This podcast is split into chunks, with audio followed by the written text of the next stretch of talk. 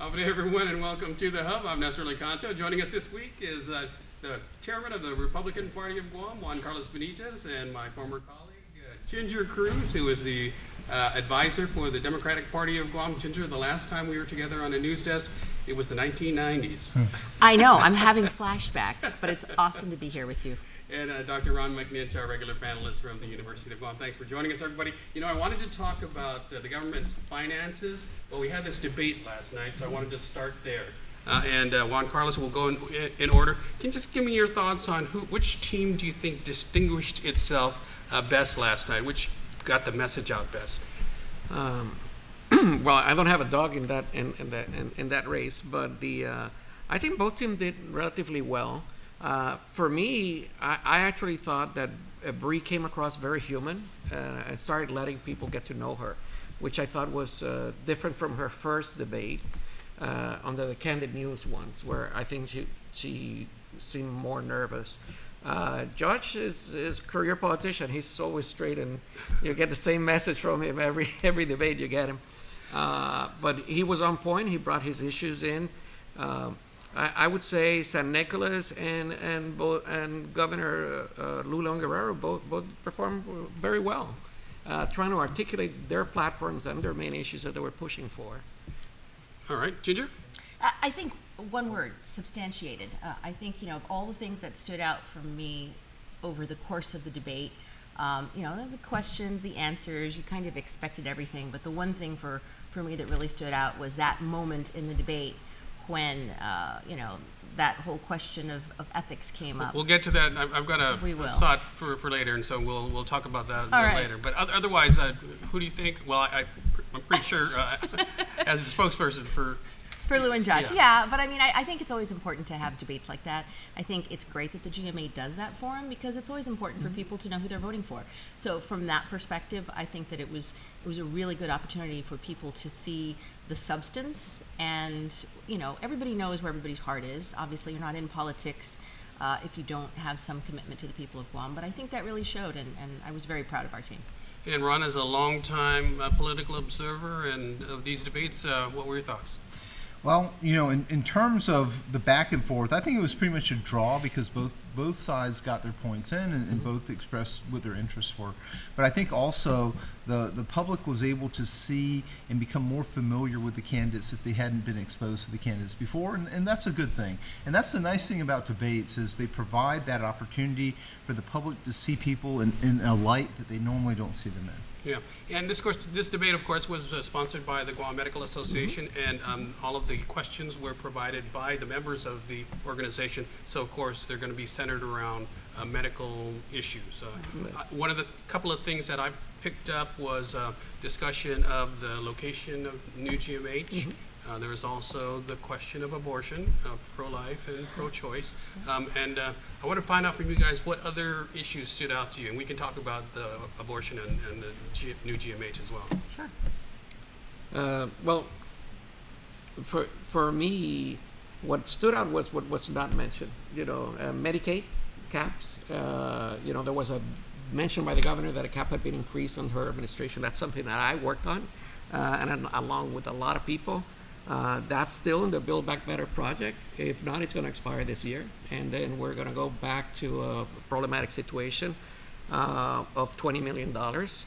Uh, when you look at that issue in particular, it's really concerning because the local government extended, which I think is appropriate, as a condition for the increase in funding to one hundred thirty-one million dollars was to extend to COFA individuals. So. Uh, if we go back to twenty million dollars and a fifty-five percent match, uh, if this new Build Back Better project doesn't pass, we're in a lot of problem because that will last around for three months. Yeah. Well, I, I think the Medicaid issue was exactly the issue. I, I think Josh brought that up when he was talking about it. Uh, the fact that they've transitioned people out of the medically indigent program, which we have to pay for with GovGuam, and moved it to Medicaid. I think that was a big issue. And I think, you know, the governor is working directly with Maisie Hirono and with several other, you know, members of Congress to make sure that this becomes something that is permanent because it's critical for the island. I mean, we agree on that issue. And I think the fact that they've actually delivered and we've actually seen the impact that it has to help out G M H, I think that was a, that was a big win. I think one of the things they didn't get a chance to really talk about was, you know, when they talked about the location for the new hospital complex or the new medical complex, Oka Point is just flat out too small. I mean, that was the problem with the existing hospital. They put it in a location, and you can't build it over the top of the people that are receiving the health care. The, literally the only place that's one hundred seven acres is Eagles Field. And, you know, there's this whole question of, okay, the doctors wanted to be near where they built their clinics, but this isn't about the doctors. This is about the patients. This is about where do you physically locate it so that most people can get access to it. You've got G R M C up north. You've got, you know, Naval Hospital a little bit more down south. So putting it on that side was something that Army Corps and everybody looked at. And I think they didn't really get a chance to, to complete the point, which is Oka Point just isn't viable. It's not big enough. And location-wise, you want to put it where it's the most accessible to the greatest number of people, because that's the point of the well, location of a hospital. I completely disagree, I disagree with everything you just said there. Uh, but it's more interesting that uh, I think Lester said we're going to talk about that point later. Yeah. Uh, so, but you got your message from your team right there at the beginning. It's good to hear. All right, well, Ron, you, you want to weigh in on that? Sure. Uh, I think we're going to have a, a, a general medical debate also. I think the doctors need to shift their gears apart from their specific particular interests as doctors in the medical community to the greater interest of community health and community interest in health. And I think that that's going to be the challenge for the medical society. The medical society wants to be really respected by the public and have people pay attention to their debates. They've got to make that, that paradigm shift on the subjects of their questions and on the subjects of, of what their interests are at these debates, because the candidates actually have a lot more to offer than these very narrowly channeled, you know, subjects that they're being asked at at the debates. And so I, I hope that they give that some thought and make it a little bit broader in future debates, because really it was like the same uh, bowling lane over and over and over, and, and the candidates were actually probably bored by it, and they had a lot more to say. So. Yeah, I, I think uh, there was one issue in particular that they kept repeating um, multiple times, asked it in a different way, and that is uh, retention, uh, recruitment and retention of, of medical professionals. And we all know that that's been a, an issue here. And I think a lot of that has to do, unfortunately, with our location and our size. I mean, to bring specialists, uh, high-paid specialists here, uh, we don't have the uh, the patient base, and um, we, we, I mean, it's the same problem in the States, right? Um, remote locations, but they can drive one hundred miles to the next city. But uh, unfortunately, we got to go to uh, L A or the Philippines to get that special care. So I don't know uh, if there is uh, a, an immediate solution to it. I think we've been looking for a long time, because this issue just uh, keeps uh, repeating itself over and over. But uh, were you? Uh, what did you think of the responses yesterday to that, that repeated uh, Well, I, I, I, I heard the same answers over and over again, uh, which is uh, I wish they would actually talk to the doctors and the nurses about the reality, because I talk to the people, they come to me and they address their concerns, and it is very disheartening when you're a local nurse and you're getting paid a fraction of what they're paying a traveling nurse. So what do you end up doing? Wait till that contract expires, then you'll become a traveling nurse, and now you're going to earn the same amount of money going to other parts of the United States. Uh, we have the money to give them parity, treat everybody the same, and make them realize, look, it's only while this crisis is going that we everybody needs nurses to operate and maintain. You're going to get an increase in pay. You're going to be treated equally. Uh, treating them in a disparate manner doesn't help us. Number two, uh, if you're going to try to build a monument, a monolithic structure that requires a hundred and how many miles you think, uh, acres you think we're going to require for building G M H? Um, You need to maintain that monolith. You need to make sure that you are able to pay for it so that it, the people of Guam receive a system that doesn't fall apart in a few years afterwards.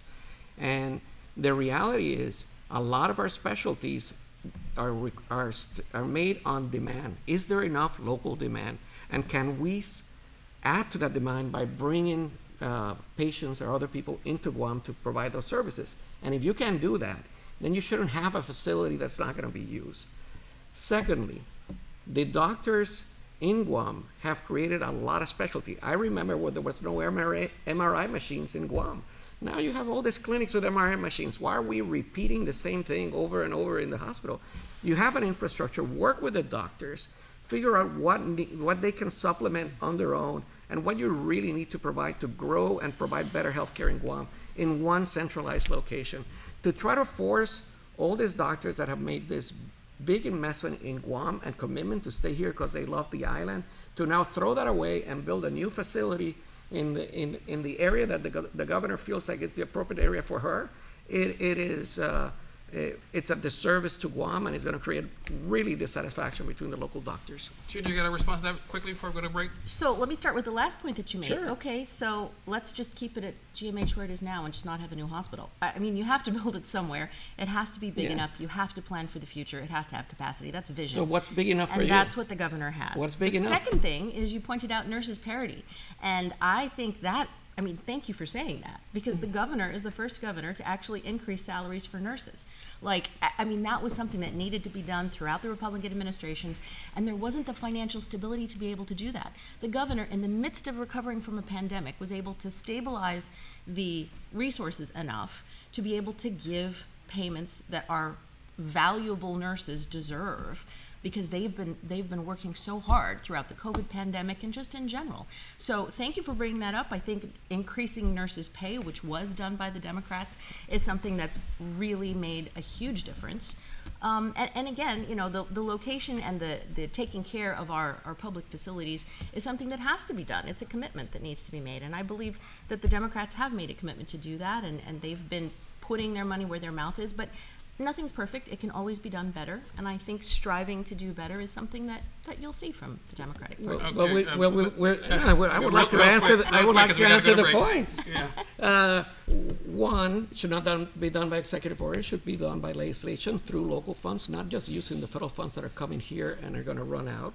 Uh, number number two, if there was this party and this concern by the governor, why, when the crisis was happening, not three six months before an election?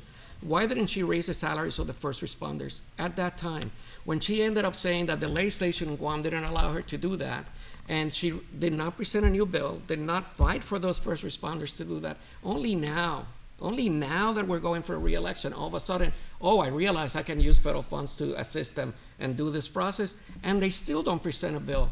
You control the Senate, you are, have a Democratic leadership there, present the bill, pass it through the real process, and make it permanent. Well, I'll okay. tell you what took time, right. cleaning up the Republican mess of the finances. Once she finished cleaning up the Republican mess, then she actually had the money to be right. able to do the pay increases. All right, hold that thought. We've we got to take a break. We've got to pay some bills of our own. We'll be back with more, with more of The Hub in just a moment.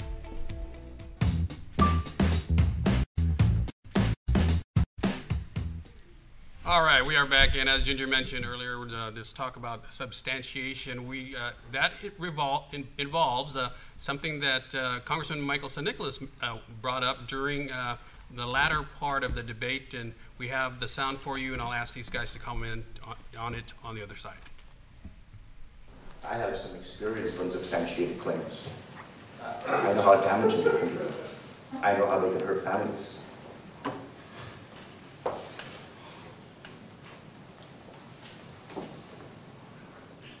I know how there are people in this room who can take unsubstantiated claims and use it to hurt families. I know that there are people in this room who sanction those kind of things to be happening. So I can absolutely empathize that unsubstantiated claims have no business being put out there in ways that are going to be harmful to you or to your families. No business.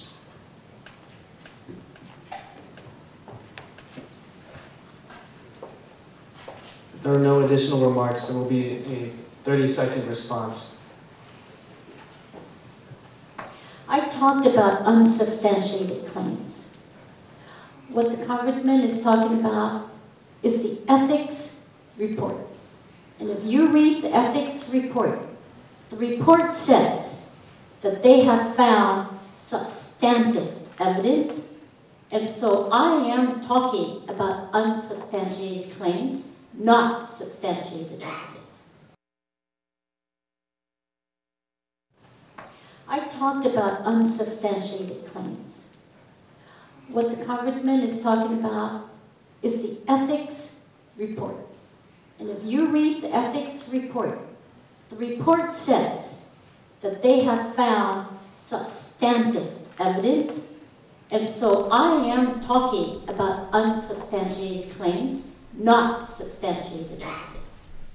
All right, a little editing error there, but uh, you get the message, right? The governor was obviously talking about um, the uh, ethics report that came out of the, the Congress. Um, I know you two have a lot to say about that, but let me start with Ron. Ron, your reaction. Should he have brought that up? Well, he opened the door, and I think that that's, then it became fair game because he, he made it an issue.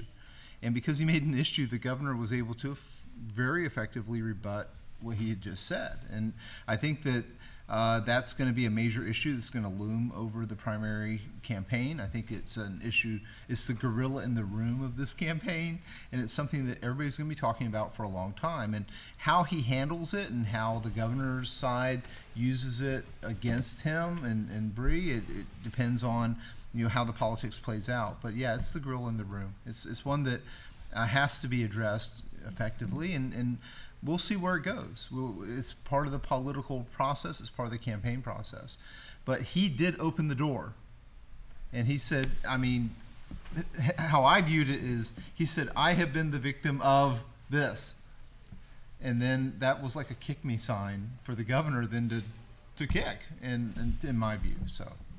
And Ginger, so the governor did, as Ron said, walk through, right? Well, she did, and, and I think the important thing is is her, her point was spot on when you're talking about a substantiated claim. And, you know, I spent, in many of my years away from Guam, I was the Deputy Inspector General for Iraq Reconstruction. I was a federal official whose job it was was to refer criminal cases to the U S Department of Justice, and in a vast majority of those cases, see those through to conviction and jail time.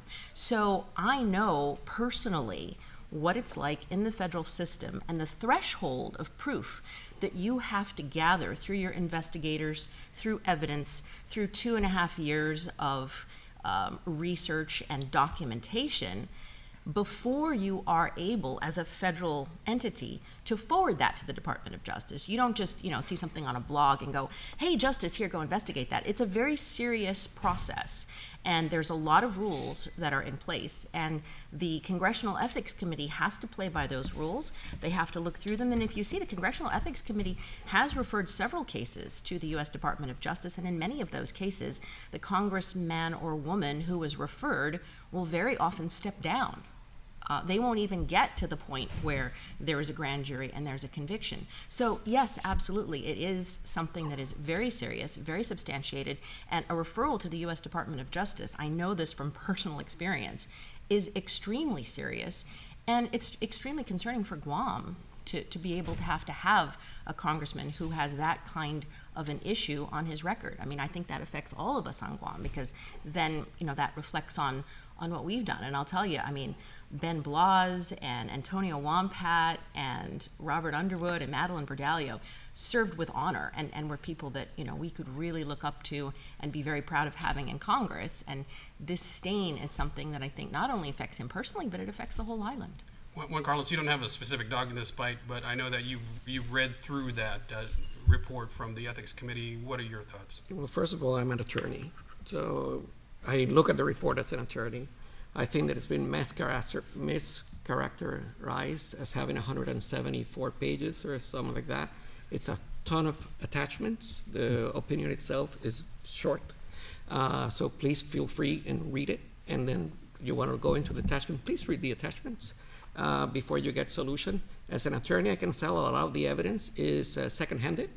There's no uh, uh, direct reference to the issues that they argue. That's, I think they're going to send it to the Department of Justice. You know, when they say, oh, there was an allegation that there was interference with witnesses, but they didn't talk to the people that apparently got interfered. You would have expected some communications between the committee and the individuals that were by a third party told have been involved in the issues. So as, as a Deputy Inspector General, I, I understand. I think we live in a democracy that you're innocent until proven guilty. Uh, under your standard that you just exposed here, Tony Babauta would be held to the same demeanor, because Tony Babauta's case was referred to the Justice Department, and the Justice Department referred to the to the attorney to the U S attorney in Guam, and here he is, chairman of the Democratic Party of Guam. So how can you take him on that standard and then take San Nicolas on a completely different standard? Should Tony resign as chairman of the Democratic Party because of those allegations? Or the fact that then he had to resign from being the chief of staff to the governor of Guam? Come on. People are innocent until proven guilty. They let the process go. Let's see where it goes. I honestly know the powers of that committee were to fine. They did not fine. They were to remove him as a member of the Democratic Party. The Democratic Party did not remove him as a member. It was to ex- ask for his expel- expulsion from Congress. They didn't ask for any of those. Reality is he has a problem. It's going to be investigated. Let it go through the process. And then we'll move there. What I am more concerned about is we're wasting so much time on this same issue. Meanwhile, crime in Guam is escalating. It's going out of control. Police officers Uh, don't feel safe performing their duties. We we have a health system that is in the verge of a problem. Our economy now, this new project by the Democrats, fifteen percent guaranteed minimum tax on all corporations in Guam. You know, great for GovGuam. They're going to have a lot of revenues. But what about the companies that are here and how they're going to survive if they're not going to be able to do any type of deductions? I think we'll have time to talk about the economy a little bit, but I, did, did you want to respond at all to that? Yeah, I mean, I, I think it just... It has to be said, it's the other elephant in the room. It, it's just fascinating to listen to the Republicans defending Mike San Nicolas. But of course, again, I'm here well, as you're a defending the, represent- the governor. Exactly. How, I'm a representative of the Democratic Party now, so we'll just we'll leave that for the voters out there. But I mean, the interesting thing is, and, and Ron McNinch was bringing this up last night, and you know, it's this whole question of crossover votes, right? So, you know, are, are people trying to, to, you know, influence one way or the other? Um, I, I don't know. I mean, but at the end of the day, uh, you know, I, I agree. People are very smart here, and all the information is online, thanks to the internet, and they can make their own decisions, and so they should go on and read that. But you know what I want to do is I want to start talking about the economy and the plans right. and yeah. and the opportunities. Well, well doing, you did you, you did bring an issue, so I want to be very clear. The Republican Party and me were advocating for every Republican to vote on this upcoming primary on the Republican ballot. We want to show a sign of, sign of strength. We're all going to be there, and we're going to participate. For many elections, the Democrats fight with each other. And then they blame, oh, it wasn't us that voted you down. It was the Republicans. They didn't like you. They did that with Madeline. They're going to do it again in this in midterm elections. Reality is, come on, it's Ron. Gonna, it's going to be the Democrats and the independent voters who are going to vote on, the, on their elections. He, I'm voting Ron Republican. Many, I'm recommending everybody yeah. to vote. You know, we're going to have to take a real quick break, so we'll have time after the break to talk a little bit about the economy, but go real quick. Just look at the election statistics. Okay, that's the, quick enough. The statistics are clear. All right, so we're, we're going to take a short break and be back to wrap it up. But we're going to talk about the economy this time and not the debate. So please stay with us.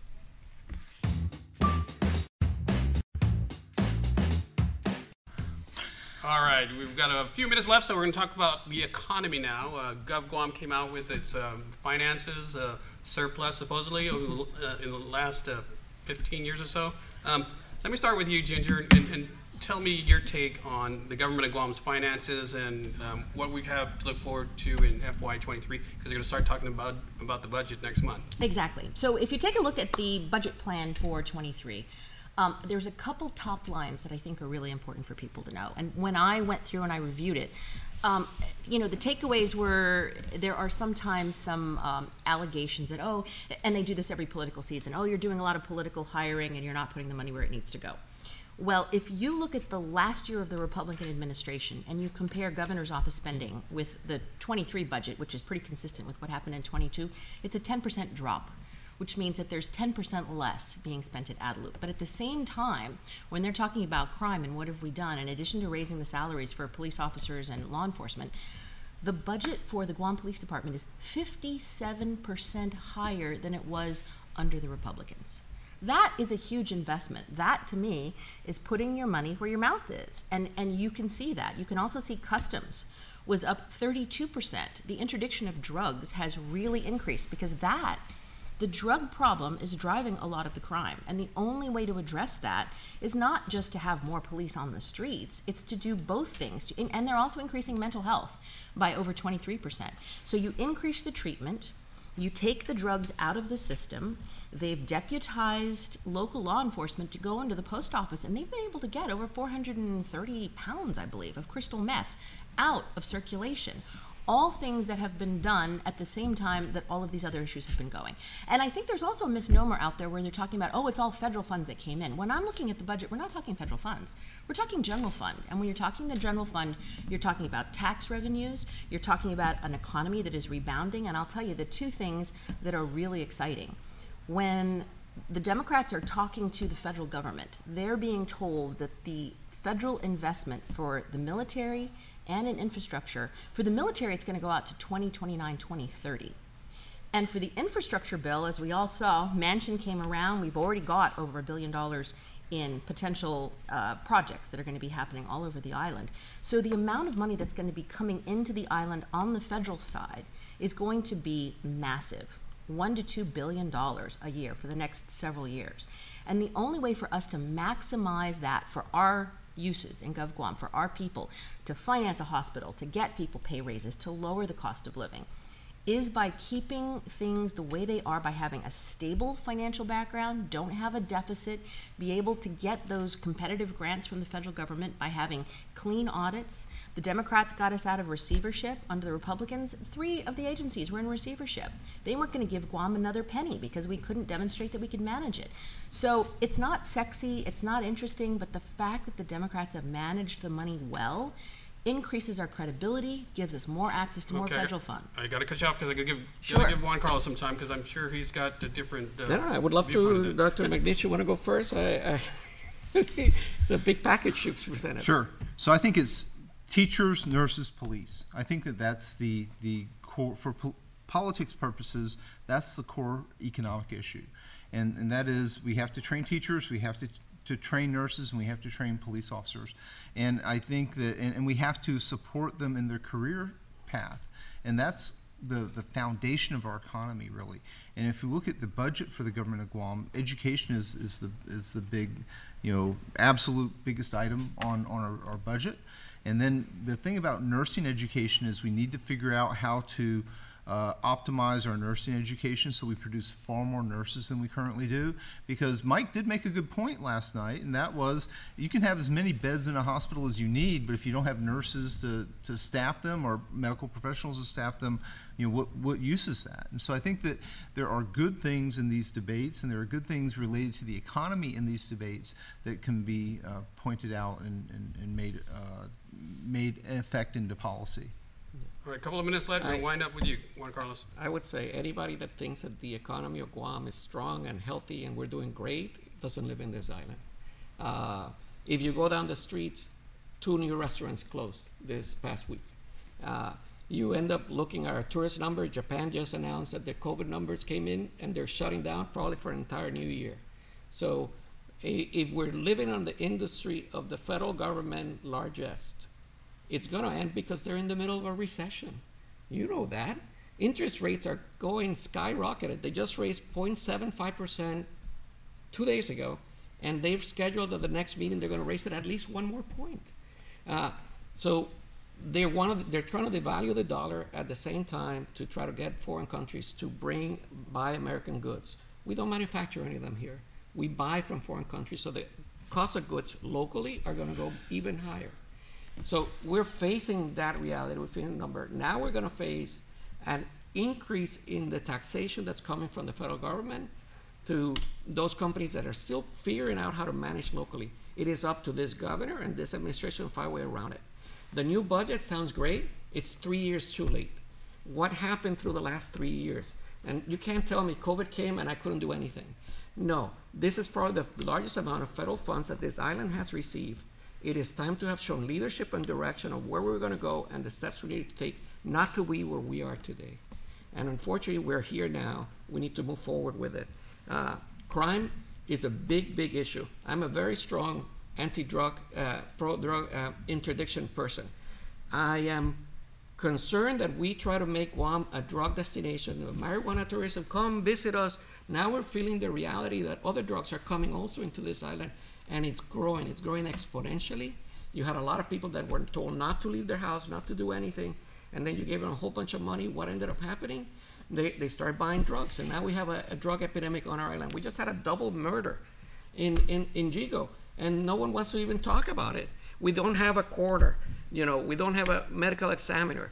Uh, if you're concerned about where we are today, that is more concerning and more of a premium issue than discussing the fact that, you know, uh, we, we're, we're gonna, we're, we're substantiated or not substantiated. Talk about facts, talk about what we're living with every day. Uh, this economy is in problem. We need to figure out how we're going to move around it. It is disheartening for the police officers to arrest an individual, just to have the Attorney General and the Department of Justice dismiss the charges or not follow or do a plea agreement that barely touches them. So we're losing police officers. We're not just for pay, but disheartening. When you give them cars where they cannot put a prisoner in the back seat, that they need to wait for another car to show up so that they can do it, you know, that's not that's not the way that you spend money. It, right. It is our money. Juan Carlos, hate to cut you off, but we are out of time. Fantastic discussion, everyone. We will have you guys back in the future. We've got plenty more uh, time uh, before the primary and before the general. So thank you very much. Uh, Juan sure. Carlos Benitez, the chairman of the Republican Party. We have Ginger Cruz, uh, advisor for the Democratic Party. And, of course, uh, our uh, longtime panelist uh, and a good friend, Ron McNinch, professor at the University of Guam. I'm Nestor Licanto. Thanks for watching, everyone. We'll see you again next week on The Hub.